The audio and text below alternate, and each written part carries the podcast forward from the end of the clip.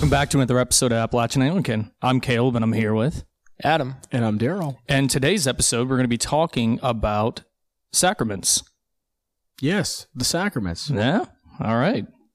Caleb, we had somebody send us uh, a testimony because of last week's episode. So I want to share a portion of it with us tonight because I think, you know, it might help some folks. He says, most recent episode, whoa, or whoa. How do you say W O A H? Waha. Okay. Lots of things to think about. I'm thankful for the acknowledgement of the mystery of it all. I actually got kind of emotional at the end and shed a few tears because I was reminded of an experience I had at 18 when my grandfather visited me in a dream. My grandfather had Parkinson's disease basically for as long as I can remember. I really didn't feel like I knew him. Then, my junior year of high school, I began to write a paper about him for school. The week I wrote the essay, he passed away. In the process of writing that essay, I began to feel like I started to know him. I always regretted not really getting to talk to him. Fast forward to my freshman year of college, I have a dream. In the dream, I see people walking in and out of a church. Lots of people. I see my mom dressed in a houndstooth jacket she used to wear when I was little. The image zooms out to where I am, sort of like a film, where it goes from showing the people to the second floor of a window through the school. And as he's looking out at the people, he says, I'm in a classroom on the second floor. And my grandfather is there playing games. He catches my eye, and there's a kind of knowing look to him. Suddenly, the two children, who are in the dream as well, are gone. A large square in the floor glows brilliantly white as if consecrated for this moment. Somehow I know that my grandfather has entered my dream. He tells me some things. He tells me that he's sorry he didn't get to know me, and he asks me to be a good son to my mother and a good grandson to my grandmother. Suddenly, it's like the volume on his voice is getting turned down. I know that I am starting to wake up. He begins to cry because he knows I cannot hear him anymore. He tries to write more things on the board to communicate with me, but I cannot read them. I wake up. He says, I will never forget the look in his face knowing that our one and only conversation is coming to an end. I trust one day I will see him again. And then he shares this part. I, in college, I was part of a ministry, campus ministry of a particular denomination and I tried to tell them about this experience right after it happened. Everyone thought it was weird, and I tried to brush it off. Honestly, it is the doctrine of the communion of the saints that has given me back this really meaningful experience. So I think that's a it's a good testimony. It's an, it's representative of some of the things I know we were hitting on last week about the the subjective and particular nature of events like that, where if indeed this was a, a grace from the Lord where he was healing some of these things that our friend was sharing about. Or, and this is difficult for some some folks, or the subconscious. It's not it's not God doing something with the soul of his grandfather, but the, the Lord permitting the subconscious to work in such a way that there is now grace working to heal something. It could be either one, and without the Lord, and I'm not saying that to to say to to disparage the idea that the Lord did, you know, let his grandfather come back in in this particular way. I mean, this human history is full of this. Uh, we could cite many references in Christian history where this has been the case. The point I'm making by saying all of that is that it's deeply meaningful. It's incredibly powerful, uh, and the therapeutic in a positive way. I mean that in a positive way. The therapeutic thing that happens to the soul because of it is that whether it is really the soul of his grandfather or just um, the subconscious doing something, eh, you know, while you're asleep.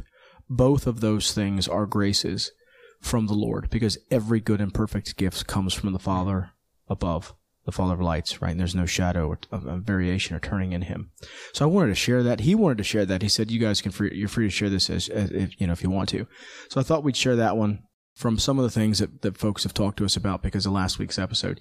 If you hadn't listened to it yet, uh, Sheol, yeah, uh, it's, it's worth the time. It's worth the time to listen. So, having said that, are you ready for the sacraments?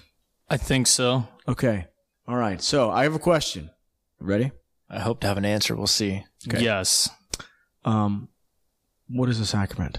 It's sacred. Thanks, Gil. There we go. That was good. That was good. Uh, Next week, word parsing. Yeah, man. When I was in elementary school, the teacher would say, "Why is the sky blue?" I'd say, "Or what color is the sky?" And I'd say, "Blue." Right?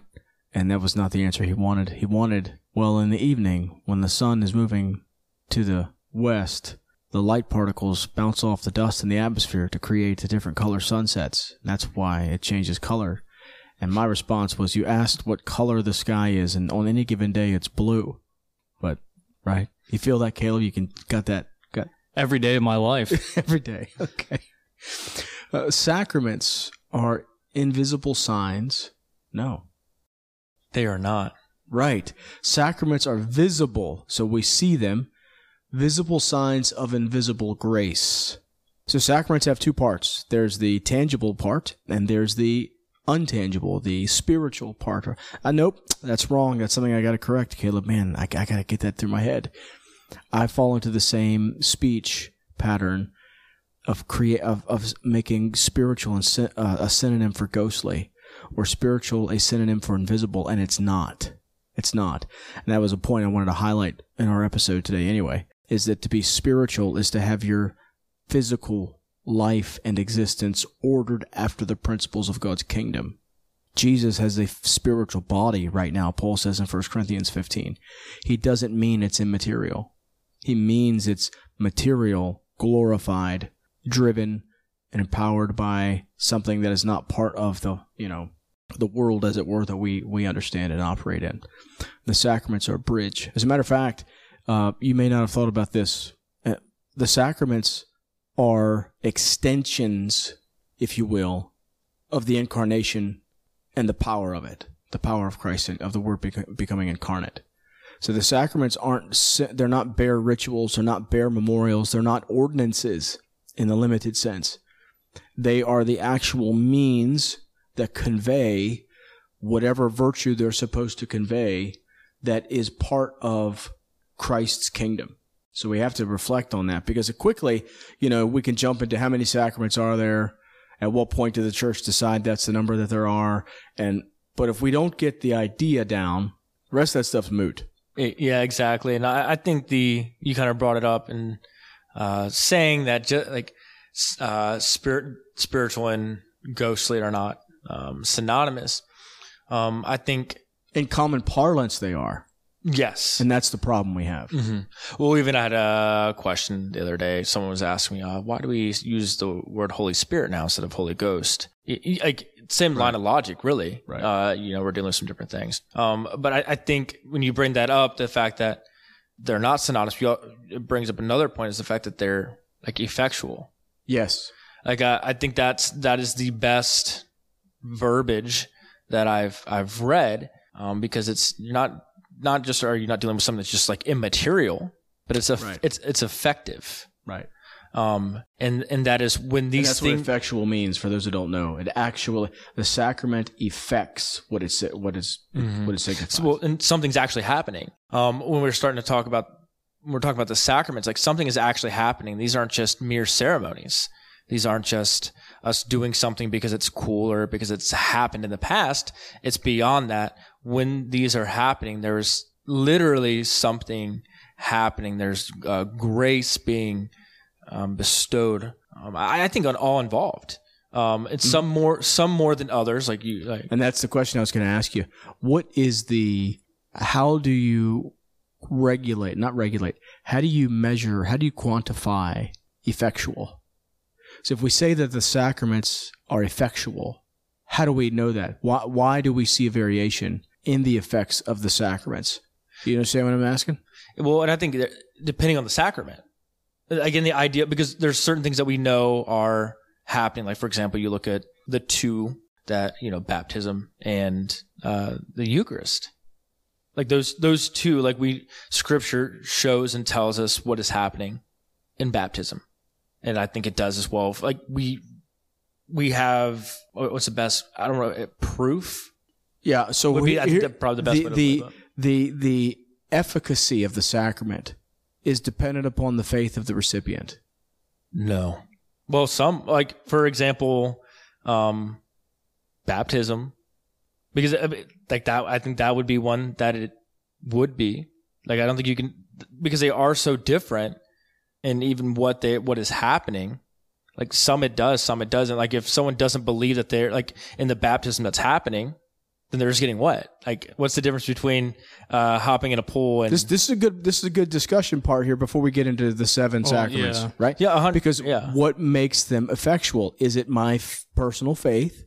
Like because here because here's the contrasting idea: ex opere operato by the working of the work.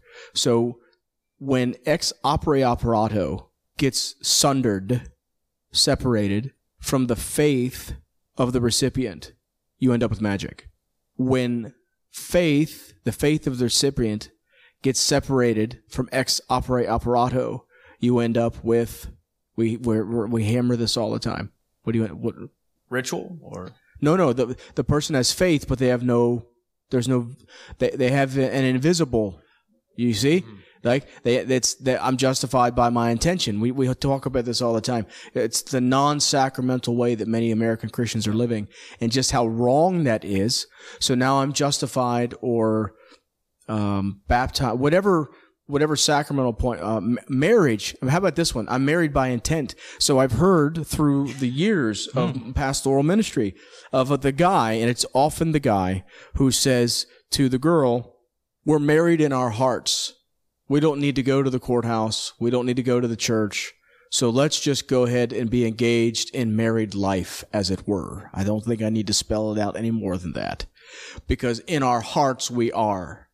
And so that romanticism, because that's, that applies not just like in everything, romanticism itself is what you get when you take faith and you hold the faith of the recipient or the intent, we would say, apart from ex opere operato. You have to have both.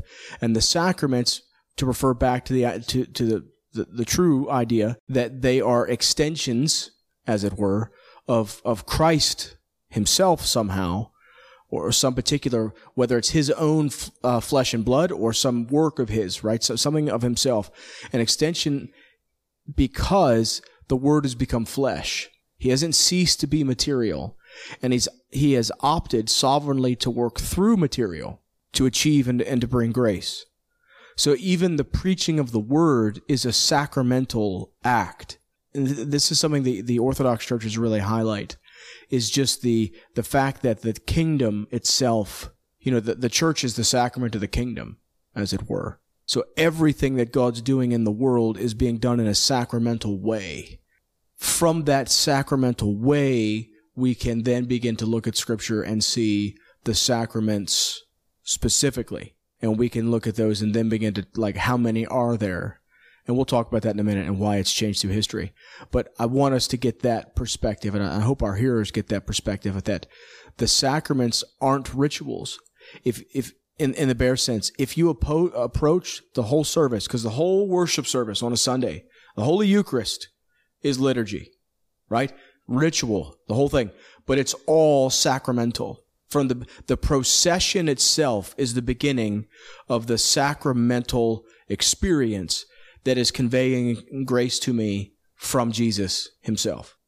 And there's different highlighted moments within the service that there's particular graces that he's giving, whether it's hearing the word of God, whether it is the, the uh, pronouncement of absolution, the celebration of, you know, the Eucharist itself, the body and the blood, soul and divinity. When we talk about receptionism, that's wrong. Receptionism is the tec- technical term that the Eucharist becomes the body and blood because I've received it in faith. No, it's that's not true. And this is the case with all the sacraments. They aren't what they are because of my personal faith. They are what they are because of four other primary components. We've talked about this in the past. Um, and they're very simple.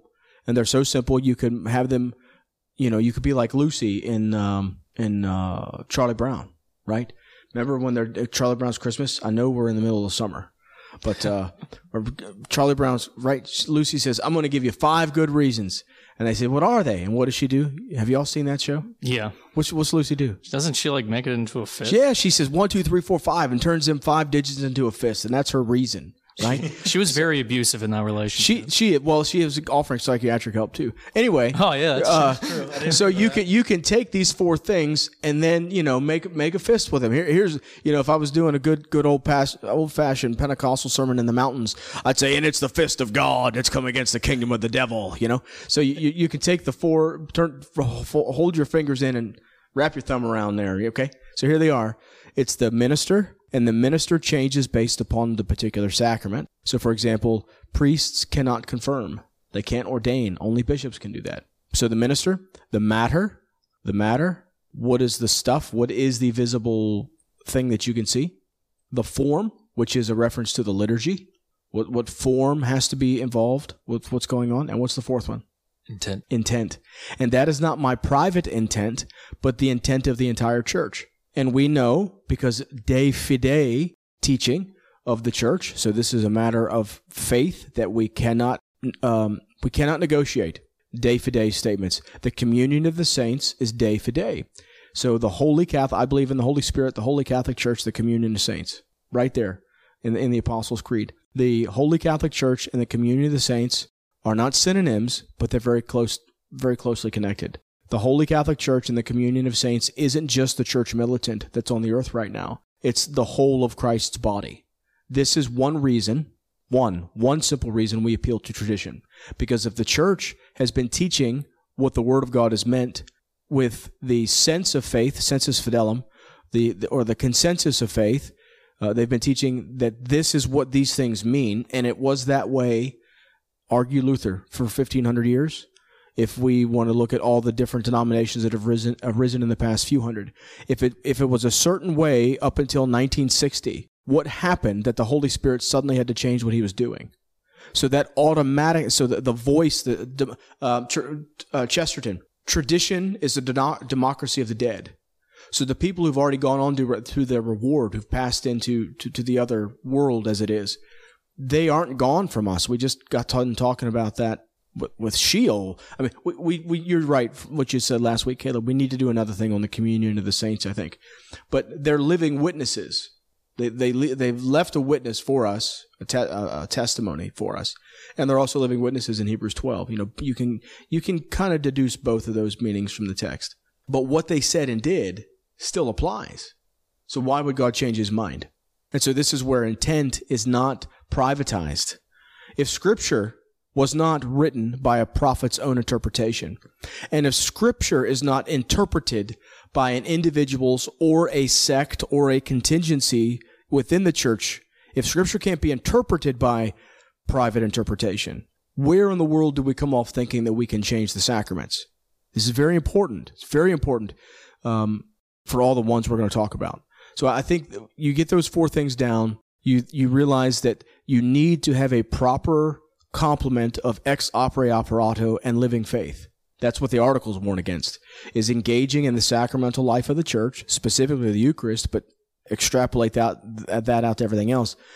Engaging in the sacramental life of the church without living faith, and you're bringing damnation on yourself because you're hardening yourself to God's grace.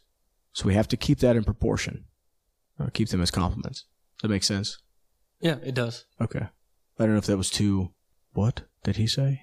No, I mean it was uh, honestly if if you've been listening with us from the beginning, that that should have been a little bit of a review. I hope so. You. So, but if you haven't, then there you go. You got the crash course, the the down and dirty yeah. there. And that obviously, once you start to get that awareness and begin to perceive that the church is an organized organism, the church is an organization and the church is an organism, and those aren't separate things. They're both. If your body is disorganized, you are sick. So the church is an organized organism, and she operates by the by the indwelling Holy Spirit, who is the Spirit of God, the Spirit of Christ, and the means by which the Holy Spirit orders her life is the sacraments.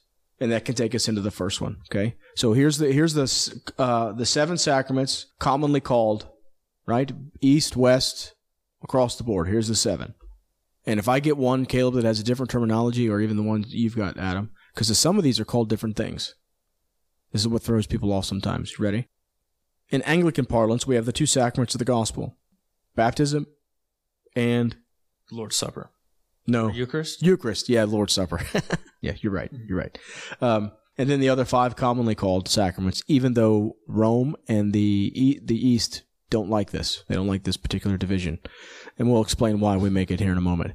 Um, confirmation, penance or absolution, unction, extreme unction, or the anointing of the sick, and marriage. And lastly, ordination. yeah, holy orders, ordination. There, those things. So here's why the Anglican reformers made a distinction because when you take those four components that we mentioned, minister, matter, form, and intent, we only see two in the Gospels that are instituted with those four things, and that's baptism and the Eucharist. The other five commonly called sacraments are established by Jesus in generis, in general. So we don't. So here's I'll give an example. We could do all all five, but it would take a much longer podcast than we, we've got time for. Marriage.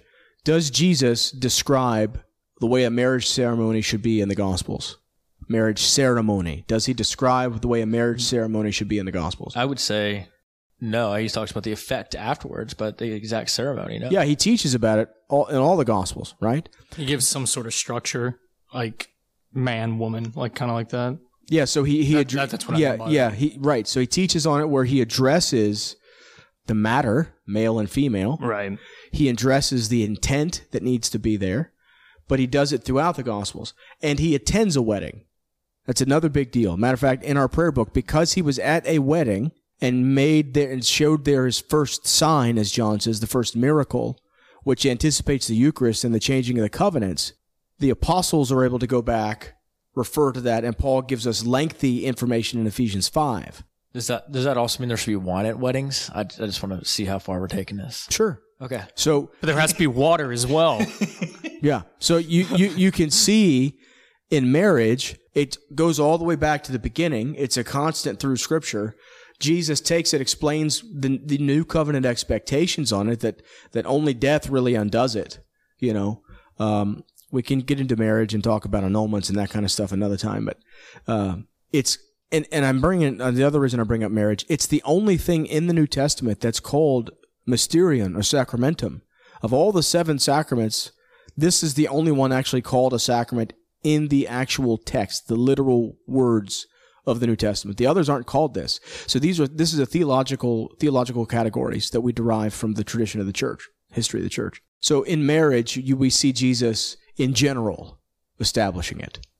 Yes. Yes. Yep. But we don't see him establishing it in the same way we see him establishing baptism and the Eucharist. Another distinction is that you don't need to be married to be a Christian. But if you're a Christian who gets married, how you your marriage takes on a sacramental quality and you are either reflecting Christ or the church in your marriage. So it affects your sanctification. It affects your final judgment. It affects everything about you. It's a state that cannot be undone. And it's the same thing with holy orders. So let, us talk about, I'll use that as a second example. Does Jesus ordain the apostles? Gives them authority, yeah. In that sense. on them. Yeah, yeah. So we have him giving them commission in Matthew 10, uh, and all the other gospels too. But Matthew 10, we've got, and that's pre cross, like pre passion. After the resurrection, he breathes on them, giving them priestly power. But he breathes on them. He does. We have no record that he laid his hands on them, right? But what do they do in the Book of Acts when they appoint, when they ordain? They lay hands on people. They lay hands. We don't have record of them blowing on anybody. Now, an interesting tw- development is that after the right, the era of the New Testament, the bishops both lay their hands and blow in the face. Uh, uh, Hippolytus talks about it in his apostolic tradition. So the point being, in general, do we see Jesus establishing ordination? Yes. Does it have sacramental quality? Yes. Uh, this is where Christians interpret Scripture very, very poorly.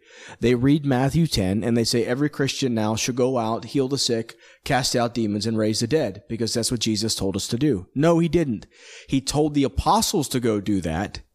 And then the apostles are given an, an extra dimension to their ministry after the resurrection, which is priestly to forgive sins.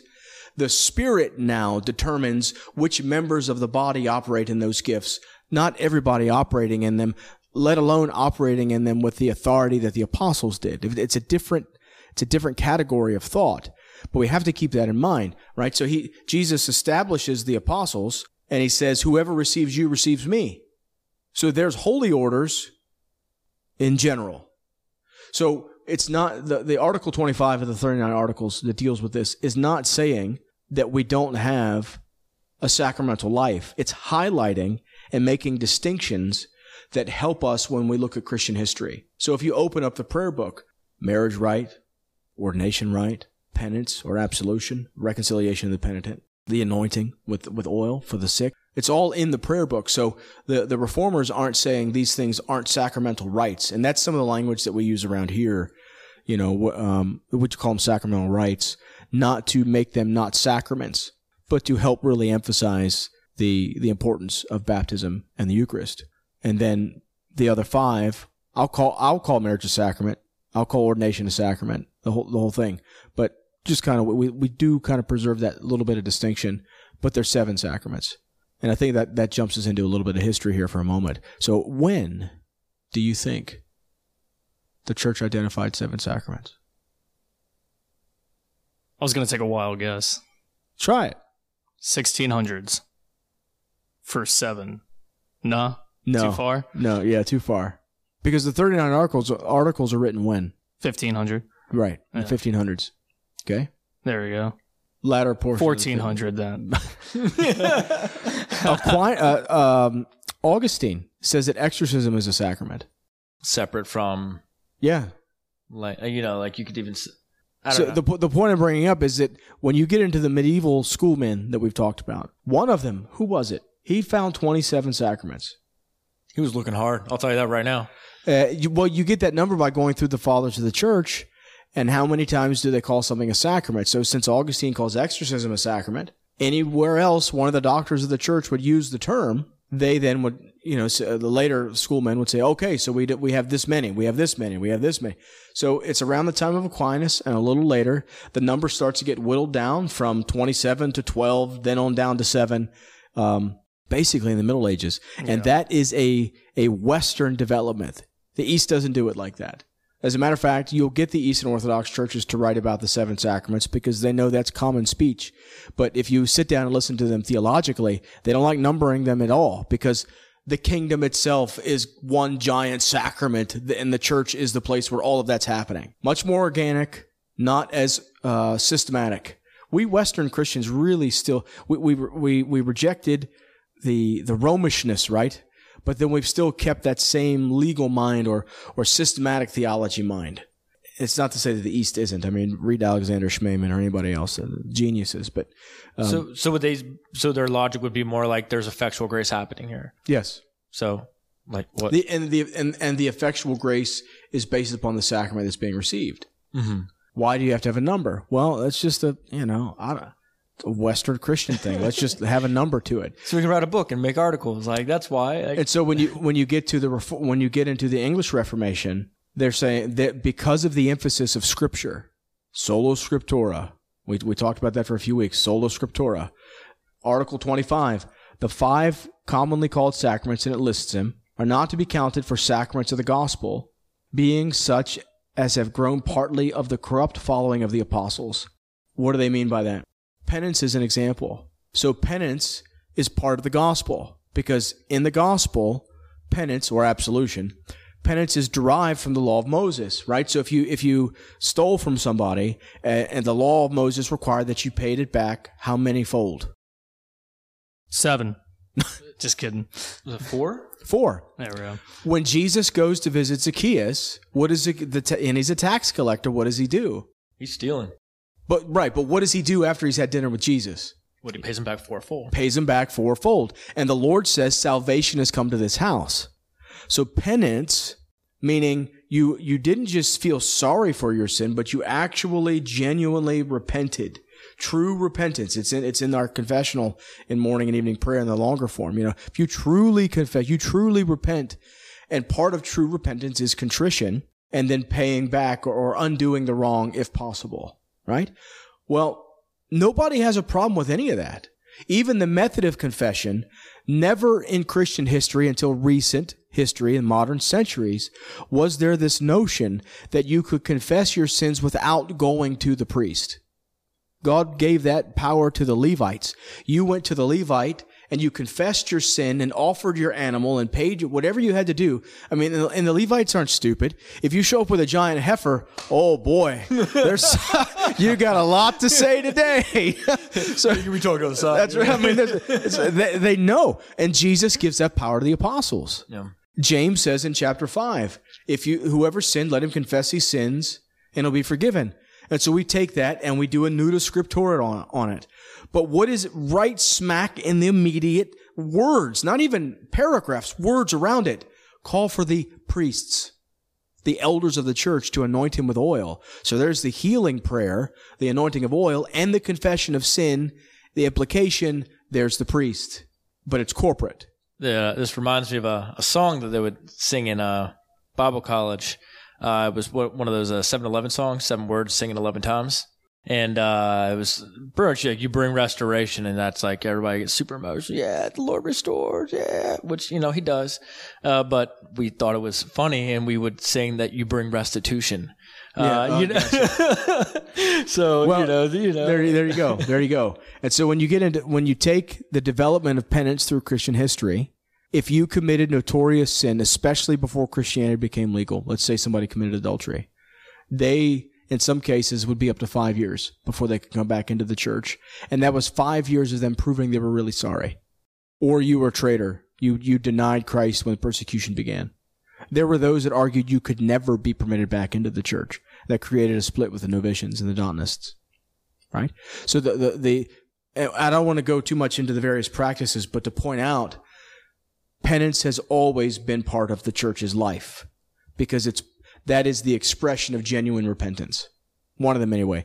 And the, and the particular penances were appointed by the priests. Now, what happens in in in um, after the Constantine, so to speak, is the church appoints priests who are the penitentiaries. Why why do you think we call jails what we call them?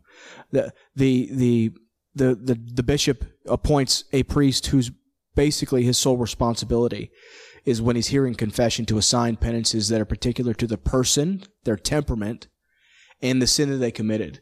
And they have to go and then demonstrate repentance before they're re- welcomed back into the church that was never, or I'm sorry, the the um, when you get into the English context, confession was not public in front of the people; it was private with the priest. So they privatized confession, and the Celtic Church was very instrumental in this. So even like speaking to the lattice work that you see on TV, that's not a medieval development. That goes back into the early centuries of Christian history, and it was a way of reducing scandal. Okay, now let me, let me I could keep going on more about this, but let me abbreviate it what obviously happens a couple centuries before the Reformation that gets wildly atrocious, but the rise of the sale of indulgences, and then you buy the indulgence, and that's your penance. And to make it even better, just send the money down to St. Peter's to build a bigger basilica, a bigger church in Rome. You know, so Tetzel atrociously says things like you could violate the mother of God and he could give you an indulgence to get out of it. So so so they're selling the forgiveness of sins in the same way modern charismatics on TV sell the anointing.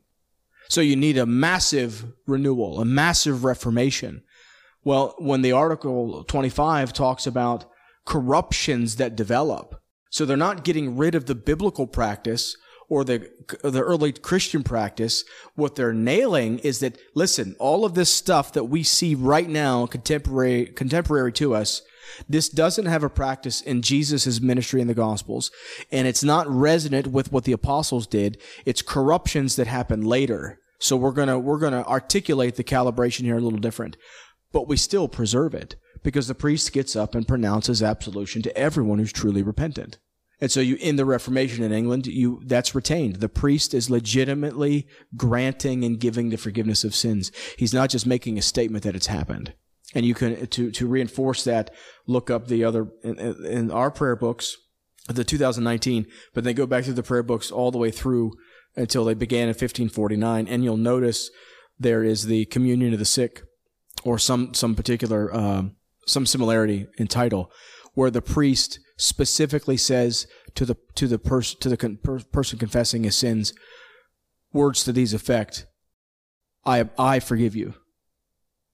I forgive you.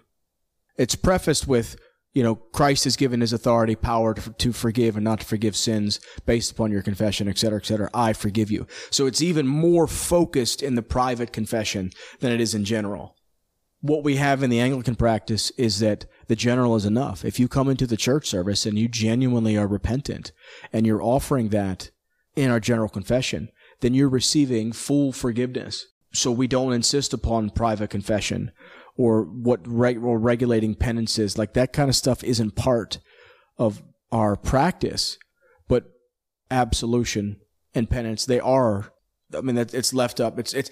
I'm trying to figure out the exact lingo I want to use here. It's not as um, systematic, and it's not designed to earn any redemption or any forgiveness. You can't earn it anyway. So the the the penance component is what is bringing you, or what Wesley would call, you know, works of righteousness. So you're already a Christian, but you're engaged in these these good, healthy disciplines that are causing you to address things in your heart that need to be healed. And that's what penance is supposed to be doing. So there's another example. So out of the you, you said that five essentially we can see through history, we can see examples of them throughout the text of them happening, but the form isn't necessarily there. Um, are there any that the form is there as well as the other things? Yeah, baptism and Eucharist, and that's what you're seeing with the reformers and the English reformers is, is that distinction. We don't have in the Bible, you know, anybody exchanging rings to get married, right? But obviously, marriage is there. In baptism, you've got to have water. You can't baptize in milk. You can't baptize in vinegar. It sounds terrible. Both of those sound absolutely can't, terrible. Can't baptize in Jello pools. Remember those? Those were a big thing for youth groups some some, some time ago. You know, uh, none of that. Got to baptize in water. There is variation on total immersion or pouring. We see that as early as the Didache, and it was really what do you have access to, right? Uh, but it's got to be water. It has to be in the name of the Father and of the Son and of the Holy Spirit, or the form is incorrect. That's that's the form.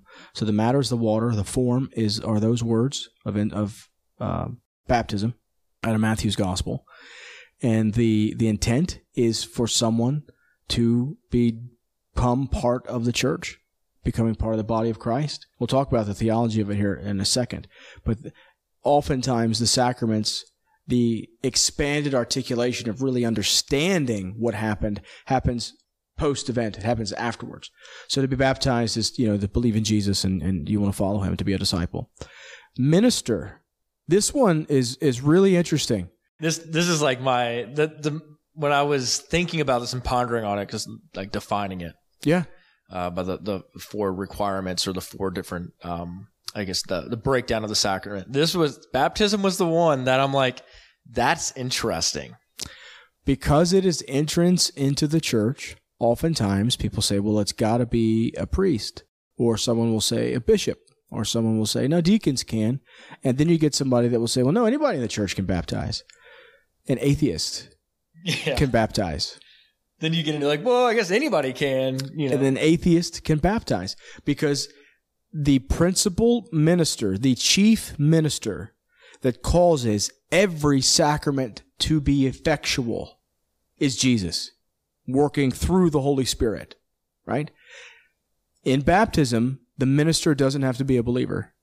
So why would you do that? Well, you wouldn't do that unless you got hit by a truck, you know, and you're a catechumen being prepared, you know, for, for or or you're a, you're a a um a catechumen who's been arrested by the in the early church, and you're, they're about to feed you to lions, and so you ask your pagan buddy who's about to be eaten because he's a gladiator. You're like, listen, I haven't a chance to get baptized. They won't let the, the deacon or the priest or anybody from my church come in here. Can you do it for me? And he says, uh. Well, yeah, what do I do? And you say, here, here's my flask of water, pour it over my head and say, I baptize you in the name of the Father and of the Son and of the Holy Spirit. And he says, okay. And he does it. That guy's baptized. I mean, you know, we, we, we surround the sacraments with pomp and circumstance. Many of them. We do that. And that's to highlight, to accentuate the fantastic graces that are being conveyed. But they're not necessary to convey the grace. It's the matter. It's the minister. It's the form and it's the intent. It's all very simple. The extra stuff that we do is to highlight and to celebrate in the same way that, you know, you celebrate a birthday party. You know, certain birthdays in culture, our cultures, get celebrated more than others. You know, how many people celebrate their 11th birthday the same way they celebrate their 16th or the 21st or their, their 90th?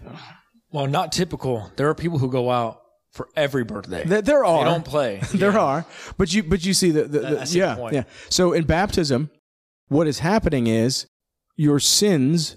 I mean, right out of Titus three, your sins are being washed away. You're being, and that's out of the book of Acts as well. You're being regenerated by the Holy Spirit. You're being grafted into the body of Jesus Himself, and you are putting on Jesus. You have joined him in his death and are sharing with him in his new life of resurrection. That's all out of Romans. Now, people have said, no, baptism just means that I already believe. Of course you would believe before you got baptized. Because you, in the early church, you had to spend three years learning the gospel and whether or not you were going to obey it before you could get baptized.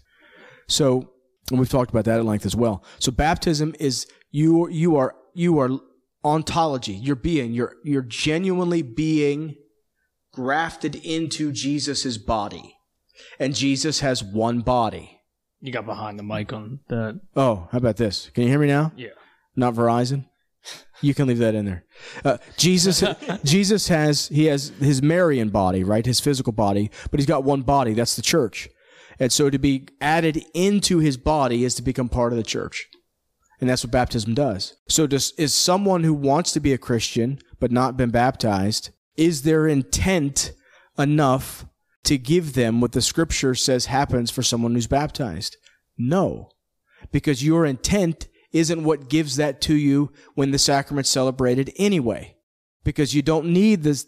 Sacrament is not the defining hinge for the validity. Validity and efficacy are not the same. Validity is, is it the way it's been prescribed by Jesus and the church? So something can be invalid and Jesus may make it effectual. But if and when he does that, he does it in an unknown way, unknown way to the rest of us. And one of the evidences that someone has received graces that are effectual that have come through an unvalid or an invalid manner is that they will, because of the sanctifying grace of being part of the body of Christ, seek out a way to enter into the valid form. It may take a while because of the, the multiple kinds of churches and, and, and denominations that we have. Um, but val- validity and efficacy aren't the same. If it's valid, it's efficacious. And the strength of the efficacy is that's when my personal faith becomes a key important part. But it's not what's making it the sacrament. The sacrament is a valid sacrament when those four components are in place.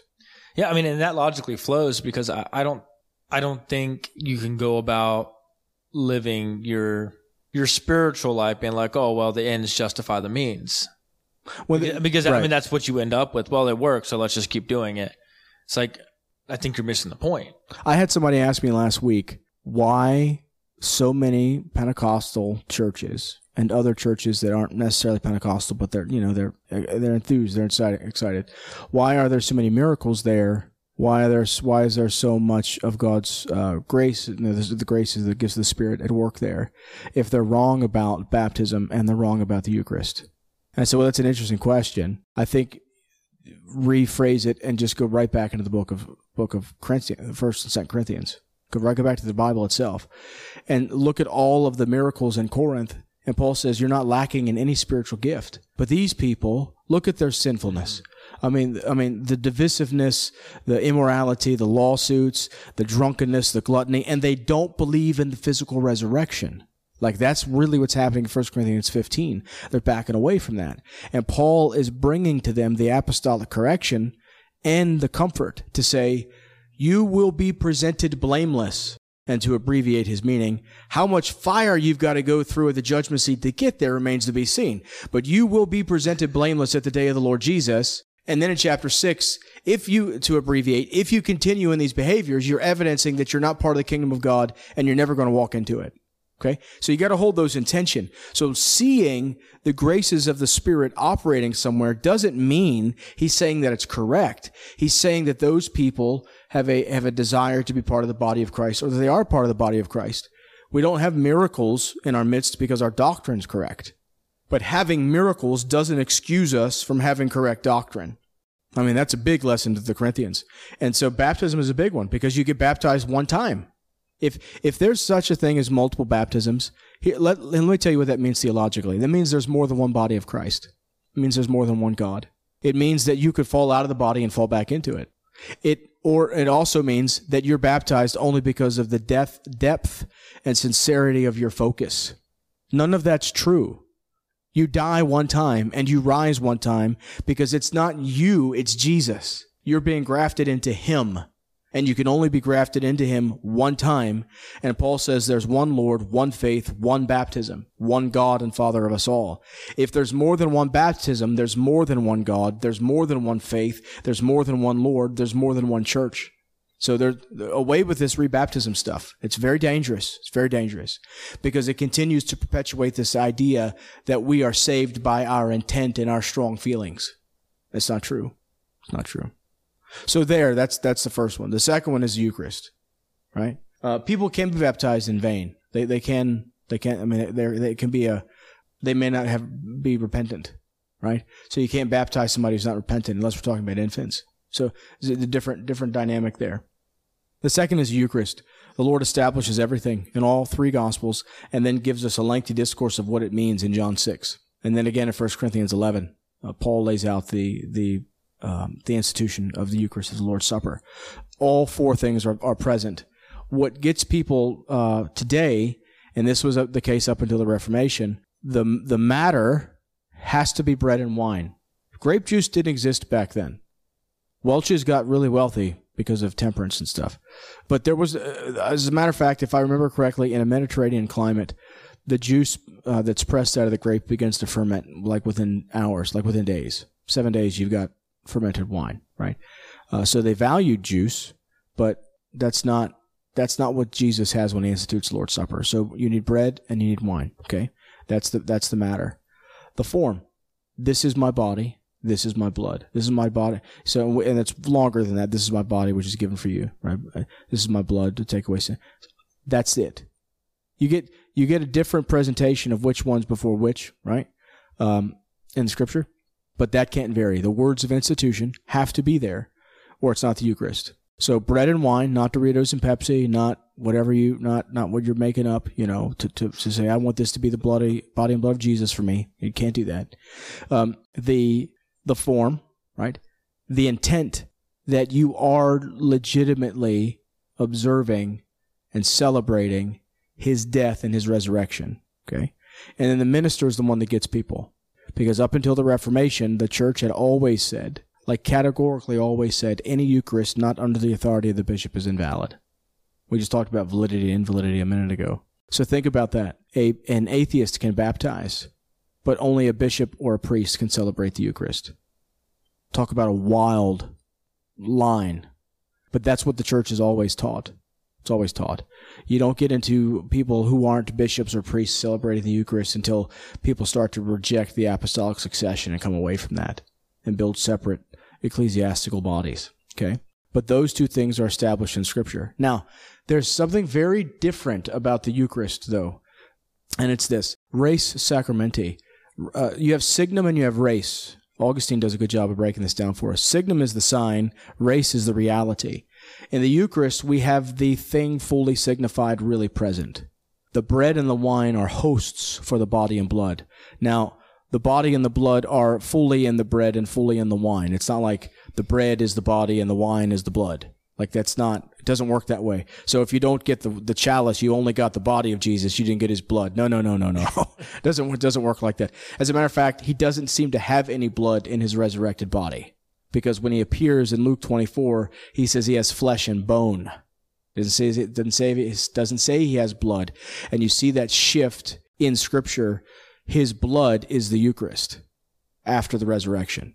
That's, that's an important part, part theologically here.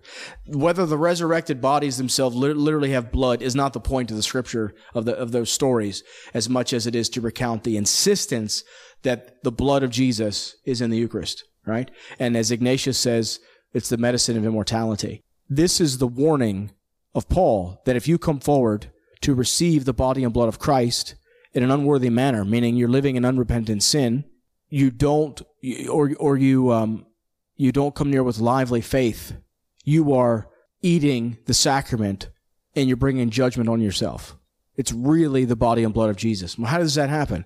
Well, this is where the church has argued about this, and we've talked about the Eucharist in the past. But it's it's really the body and blood of Jesus in the Eucharist. The bread and the wine are hosts for that awesome reality, to put it that way. It's really Him and th- you know we could talk about some of the other devotional practices that that develop, but it's so much so really him that as far back as we have written records from Justin Martyr in about 140, 150 AD. He says that the sacrament that was left over was taken that day to the shut-ins and to the sick who couldn't make it. We have Cyprian basically 100 years later in Carthage writing about the sacrament that was being reserved. We know as far back as it can be that when the Eucharist was celebrated, if it wasn't all consumed, what they had was reserved. They kept it in a special way. They didn't take it home and turn it into sandwich bread, which is what some of the Puritans were doing. And so I, I bring that up because you find certain prohibitions about not keeping the sacrament, uh, the sacramental bread after the service. You know, you can't take it out. You can't take it out of the building. Why are they saying that kind of stuff? It's not because they're primarily resisting reserved sacrament. No, they're resisting these Puritan abuses that were treating it as common bread when it was done.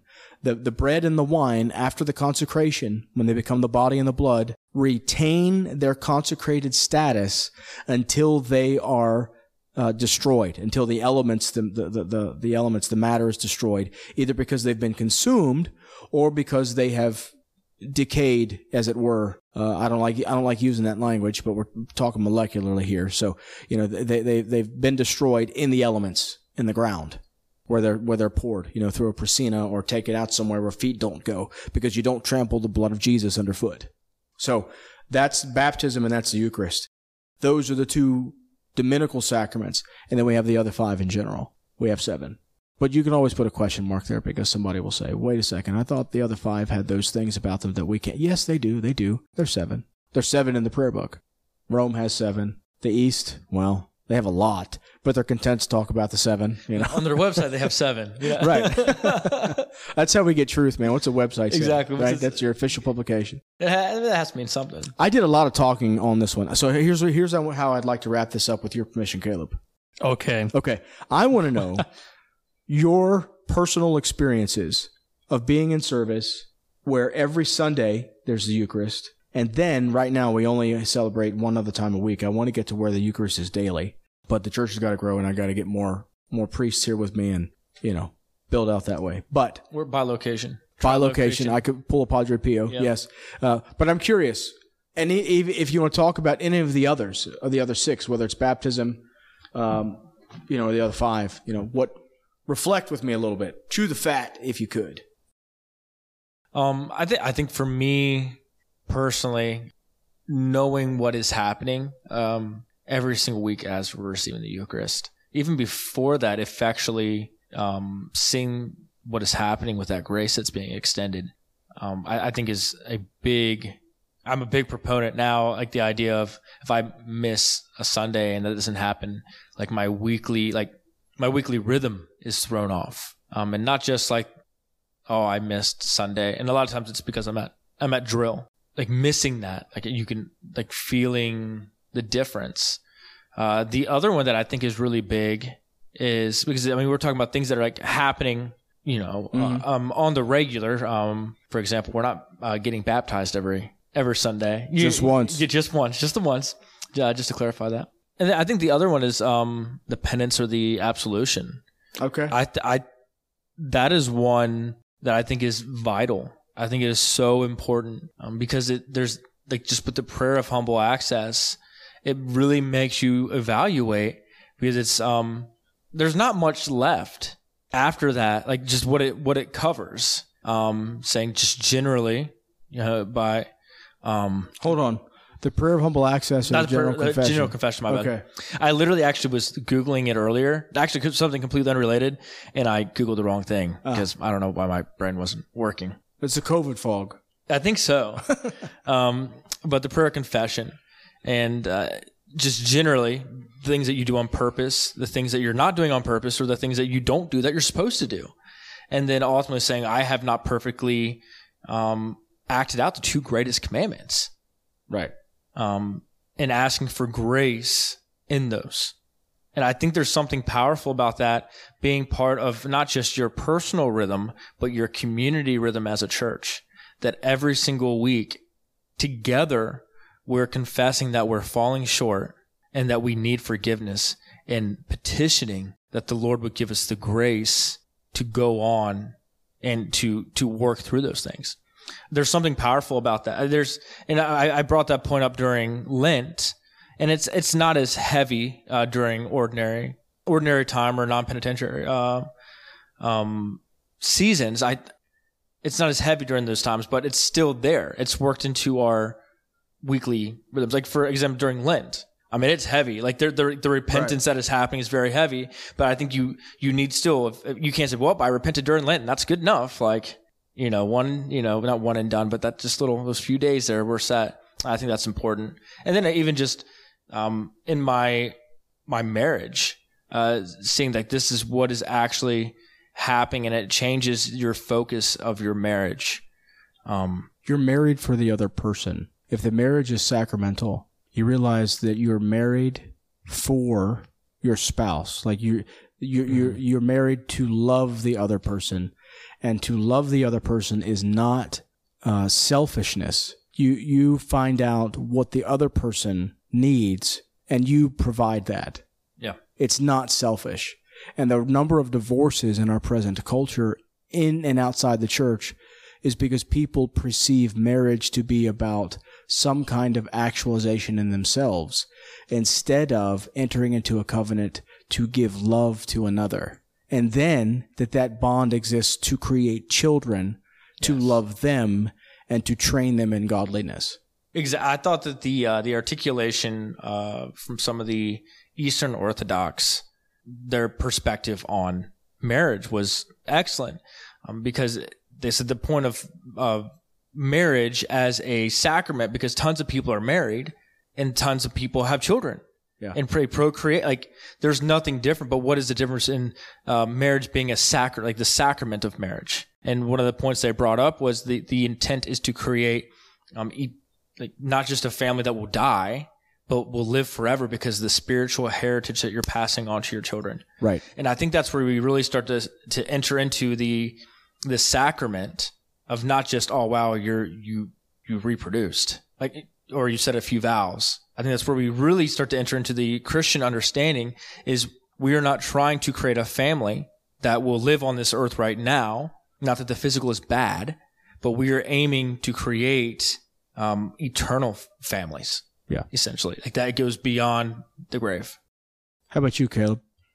Uh, like, what do you mean for like, what do you how you feel about it, or pretty much, yeah. Because I mean, what's the difference between thinking about the sacraments as actual means of grace and how we experience that, as opposed to thinking of them as ordinances or whatever they would have been defined. You know, like you got your Jesus cracker and juice at the at one church. You know what I'm saying?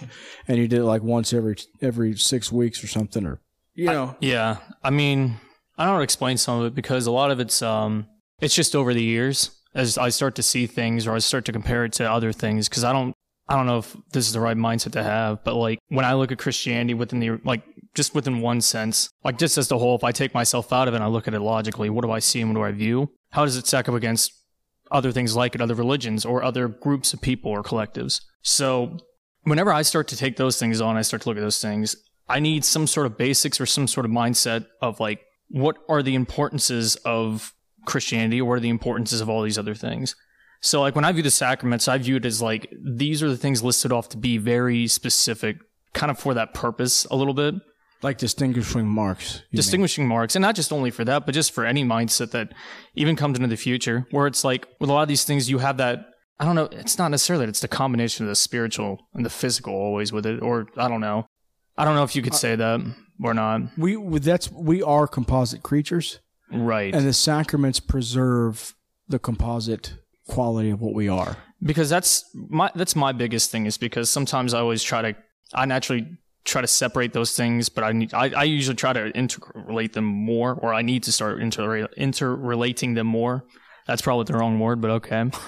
Interconnecting maybe. Um, but definitely with that, when I look at Eucharist, that's what I do because I see the points where I kind of deviate like if I start going off and kind of some thinking, I start to kind of deviate from even all my mindset and all my energy goes off into this different ideas or these different topics, and I go nuts on them. But like then I sit there and I think of when are you comparing the God with it, or are you comparing like at least the Christian life with these things as well? So like you start going off and having fun with uh, either metaphysics, or you start going having fun with. I think even my friend were having a conversation like, how would light actually wrap around in a black hole? Does light have? Do do photons have gravitational pull? Do they even weigh anything at all? It's just like different stuff. Like we're just having fun, just sitting there talking about it. I know it's nerd stuff, but but even different things. But it's just like I don't know. I think there's it's the thing that connects me back to. It's like even though my mindset can go off and it thinks about crazy stuff that goes on, I can always still come back and at least for I would say for Eucharist in that sense, it kind of gives me my point to center and realize that a lot of this stuff isn't complicated. It's not overly outrageous. It's just there's kind of a correct way to do things. And then there's the acceptance that comes in it. Because also with those overthinkings, there's the life with the person. Like all the things done, all the things left undone, you know, Right. of what I am or what I should have done and all and there is that point where if you have that mindset and you have that remembrance about you, where you kind of remember every bad every bad thing you've done or everything you've failed. There is kind of that point it's hard to forget. But then when you do have like, and I think it's a mixture of penance and Eucharist as well. There is the point where it kind of levels you, where it actually says it is taken away. And there's logical arguments you even try to come up with yourself of why it shouldn't be, but it doesn't matter because it is. Right. There's a silence in that, and it's kind of a silence in the mind when you have that point, and then you go and you receive the Eucharist. Now you're, and then you take it in. It's like, well, I don't deserve it, right? But you still get it though, in that sense. And of course, done within, you know, No, obviously right, not because you- with a non-repenting heart. Obviously, but that person, that mindset, they would have a repenting heart, you know. So, and that's what I mean by the connection of these things, or at least the connection to the church. And I think that's really when you start to go off in your life, you start to see, oh, and you learn all these cool things, which I think even with the podcast, it's really awesome that we kind of get to learn about different things of Christian history.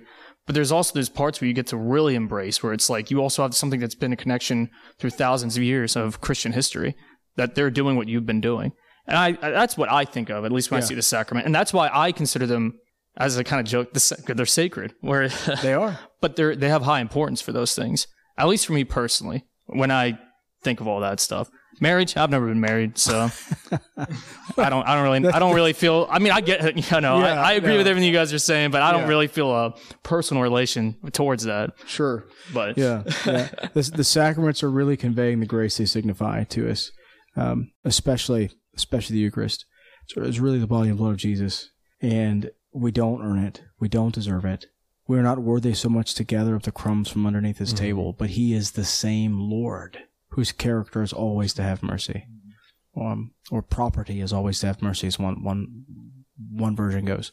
So these are good things for us to chew on because you stop the way you pray changes. You he's already broken through. He's already present, and he can't be any more present than he already is. And so now you just open your hands and you begin to receive. And when you hear people saying, "I just wish I could meet God," come to church and come with living faith and begin to hear and understand, and you'll discern a great deal. And He's really at work. And and the sacraments, they are the things that are ordering our lives, ordering the life of the church to help us with all this. And and I, think it goes back to what you were saying at the beginning, and back to the articles, is that they're not meant to be gazed upon. They're not about to be just uh, theorized or uh, to be thought about, or to all these different things. They they truly are meant to be experienced and to be part of our church life. That it's necessary for them to be so. Well, I think that covers this topic. I think it pretty well. Uh, if you have any questions, again, send those questions over to, uh, you can send them over to me at Caleb Ridgeway at AppalachianAnglican.com. That's C A L E B R I D G E W A Y, or until I make another account that is just questions at Appalachian Anglican, which I did forget to do this week now that I'm thinking about it. But, oh well. Send them good. there, I guess, for now. but all right, I think that's going to be it for us today. Uh, once again, I'm Caleb and I'm here with, Adam. And I'm Daryl. and we'll see you all next week.